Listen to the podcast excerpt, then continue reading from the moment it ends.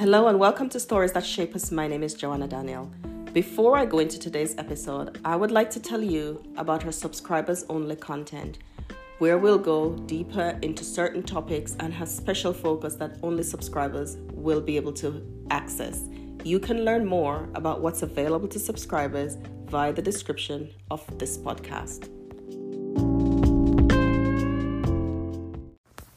Welcome to today's episode of Stories That Shape Us. I'm talking about, today I'm talking about what to do when you're not the family favorite.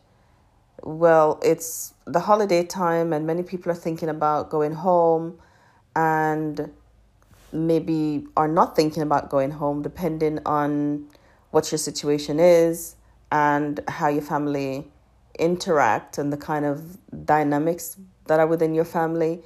And you might be considering not going home, uh, or at this time of year, you might be thinking about your position in the family, your role in the family, where you are, and some of the things that may have happened, and you're wondering, how do I navigate it? You're sitting with the realization of how the the attachment that you have with the people in your family and so you're wondering what to do i was listening to the book of genesis today and as I listened and I'm hearing the dynamics between when Jacob married Rachel and Leah, and I'm thinking about what it must have been like because we know we know the end of the story, but as it was at the beginning and and it started to unfold, I was wondering about the the position of some of the Jacob's sons, because some of his sons were from Rachel's um, maid and some was from Leah's maid as the two women were competing. And I wonder how how much affection, how much of Jacob's affection they got, and how much uh, how were they viewed with, because of the role that their mothers had, and how these women what what became of them after Jacob had children with them because their their mistresses gave them to their husband because they were trying to compete with each other to see who could have more sons. And were those sons treated as sons? And and all of those things was were going through my mind as I listened to the the the, the chapter and I, as I listened to the story unfold.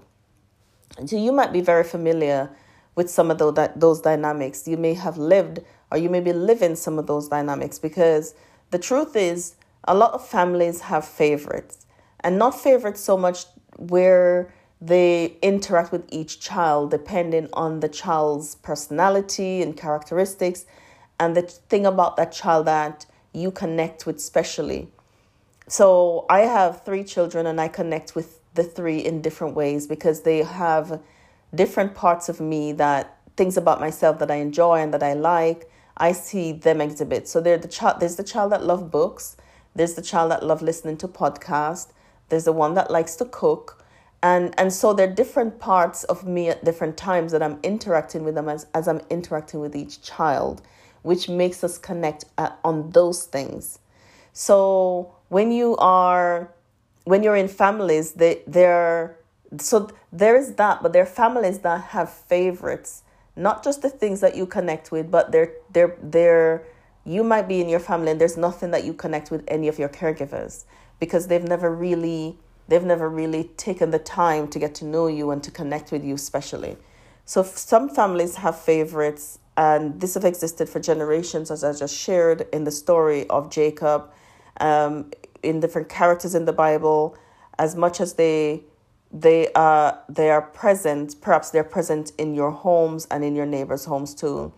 So we know that the story, we know in Jacob's story that Joseph was the favorite, and which created jealousy among the siblings, and Jacob's sons hated Joseph and sold him into slavery. He lost his home and family and everything that was familiar to him. And their story teaches us that the actions of the leaders in the family can have negative impact on the rest of the household, on the rest of the family for generations, as we see play out in their lives. So, despite this kind of example that we have, and when you're reading, when I'm reading the story at the beginning, I'll be saying, don't do it don't do it don't do it. It's kind of like watching a movie and you know what the you know what the lead the lead actor is going to do and you're like don't do that don't do that even though they can't hear you through the screen. So jacob can't hear me down you know through the ages of time but i'm reading and i'm and knowing what I know about trauma and generational trauma and what I know about abandonment and rejection and insecure attachment and the impact that can have on us, I'm I'm literally shouting that the Bible don't do it. So so if you know if you've lived that in your home, I want you to know that it it's not it didn't originate there. It starts somewhere else. And and although that is small comfort, there are things that you can do that I'm going to share little later on as you're thinking about where you are and because of where you are, it might it can feel lonely. It can feel lonely where you are and it might feel like there's nobody that want to connect with you. But there was something beautiful said in the inner child healing group this evening that i think really could apply it here where one um, participant shared with another. She said what i do is learn to connect with people that have similar interests to me. So kind of like how i shared with my children that i connect with the one that loves books because i love books the one that loves cooking because i do too the one that loves podcasts because I, I love podcasts. And we connect we will sit and play games or watch watch something together with the one that doesn't go for a walk with the one that do different things. She said that's what she does. She said she connects she meets people not having secure attachment with her family. She meets people and she goes she does different things she connects securely with the people that have similar interests to hers, and she really enjoys that and finds beauty and joy in those connections.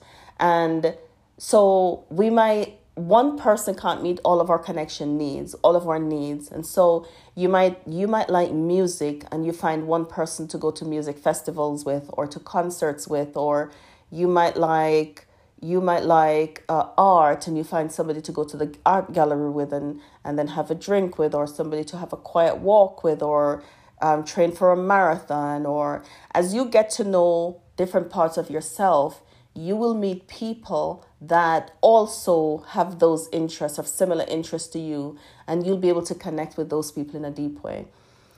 Now that doesn't replace your family and it doesn't it doesn't take away the pain of not being the favorite. But what it does, and what I'm trying to say to you is that there is a place for you, and there are people that will form community with you, and you can enjoy community and security and connection with people who can meet the needs, not fill the void that was left. But if you're open to connection with others, then you can form, you can have a community of people that will love you. There are people in this world that will love you. And not being the favorite in your family might can create lots of of emotional uh, issues for you. You might struggle with low self esteem. You might battle with negative thoughts. There might be a host of things that you're dealing with as a result of. You might blame yourself. I want you to know that it's not your fault. It's not anything that you are or did or didn't do. The the the thing originate with the caregivers and it's their deficiencies, just like it was Jacob's deficiency. It was their deficiency, their short sightedness that caused that. It wasn't anything that you did or didn't do.